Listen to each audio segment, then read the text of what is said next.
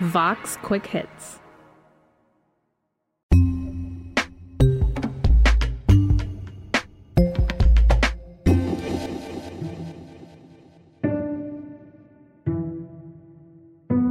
A record breaking 70% of the United States has been covered by snow. Rolling blackouts also hitting the nation from Minnesota to Texas. I mean, the pictures we're seeing are incredible. Water that is frozen coming through ceiling fans uh, in the ceiling. The entire state, for the first time in weather history, under that winter storm warning. We also had portions in West Texas that were under a blizzard warning.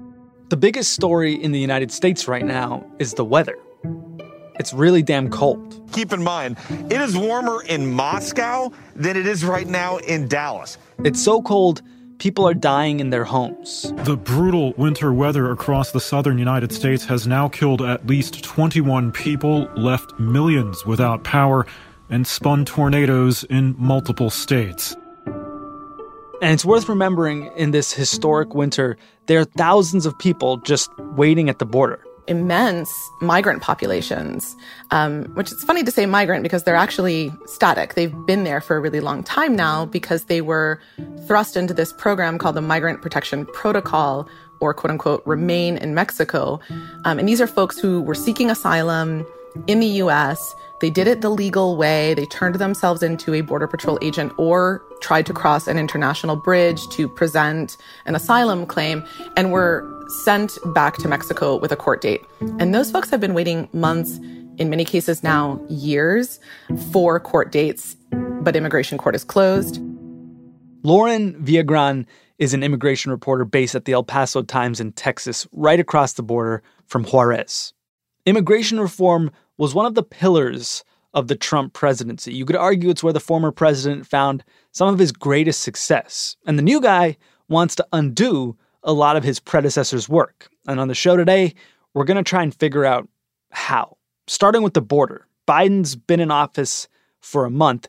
Is anything different down there? So yes and no. I mean, I think that all of the intentions that President Joe Biden has has laid out have given immense hope to migrants, but it's going to be, you know, a step-by-step rollout of what those actual policies are and how they're implemented. We got news last week that the Biden administration is going to start processing um, some of these folks who have been caught in the net of the migrant protection protocol. Beginning on February 19th, the Department of Homeland Security will take steps to begin processing individuals who, under the previous administration, had been forced to remain in Mexico under the Migrant Protection Protocol. I will note this. That is huge news.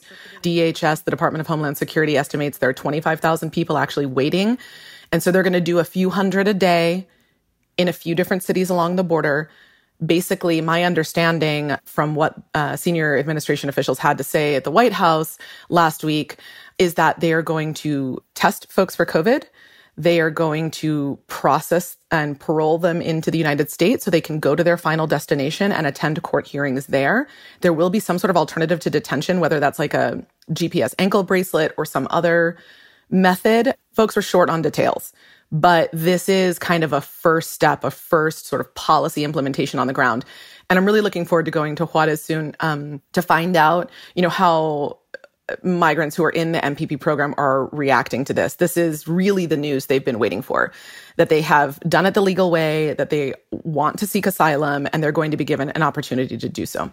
And so the biggest difference here is that if you're seeking asylum, you can hang out in the United States and not be forced to wait it out in Mexico. If you already were enrolled in this particular program, now there are other asylum seekers arriving at the border now. This is not for them. They are still being turned back by this process under Title 42. And what that does is that gives the, the uh, CBP the authority to, when we encounter someone, to immediately return them back to Mexico. Uh, about 86% of those we apprehend, we return back to Mexico and about uh, uh, under two uh, two hours. Title 42 is this public health law in the U.S. that was used uh, starting in March last year to basically allow Border Patrol to turn back every single unauthorized migrant that arrives at the border to Mexico or to their countries of origin. That remains in force. If you cross the border, you can be turned back to Mexico or deported to your home country, voluntary returned is what they say, to your home country without any questions, even if you present an asylum claim. So, some signs of change and other things are staying the same. Do you have any sense of how that's being received at the border? Yeah, I mean, I think there's a lot of confusion. Um, you know, migrants saw this amazingly hopeful message with the change in administration. And the administration is spending most of its time right now trying to convey to people that they should not come to the border right now, that nothing has changed.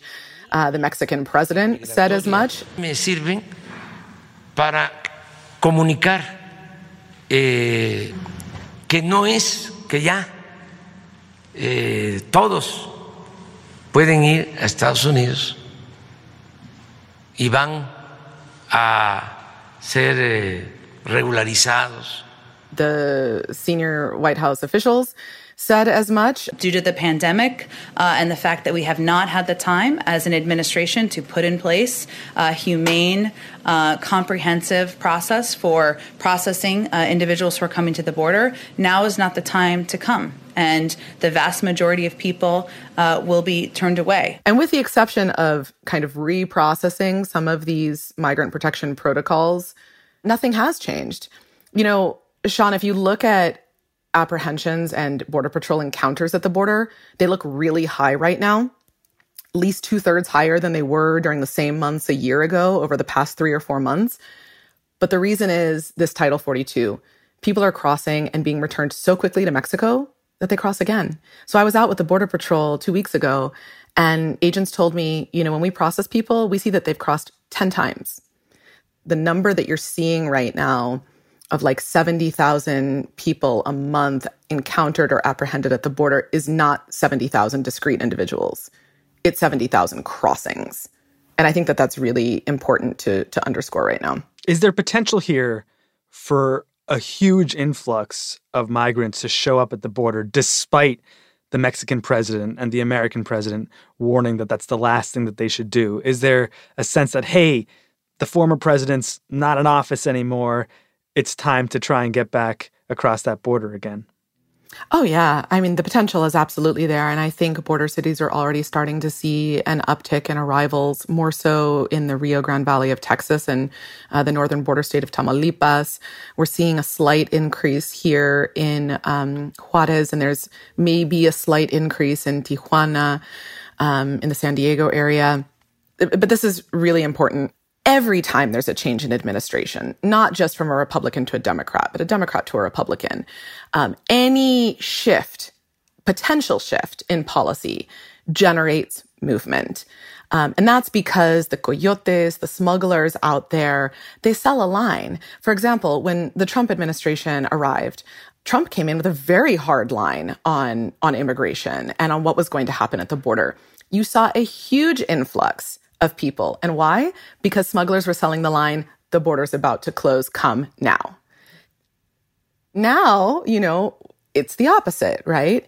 But what's also really important is you've never seen, at least not in my reporting career, um, and in folks I talk to who have, who have been doing this work even longer, you've never seen such a stark reversal in border policies. Typically, one administration shifts a little to the left, a little to the right, but this kind of massive swing from extremely hardline border policies to something more open, more accepting of immigrants and of asylum seekers. It is a big swing. So will smugglers be using that? You know, all signs point to yes. And it's going to be incumbent on those who communicate with migrant communities to convey the message that things are going to change slowly. And it just sort of remains to be seen what policies is President Biden going to roll out to create a new orderly process. I don't think we know exactly what that's going to look like yet.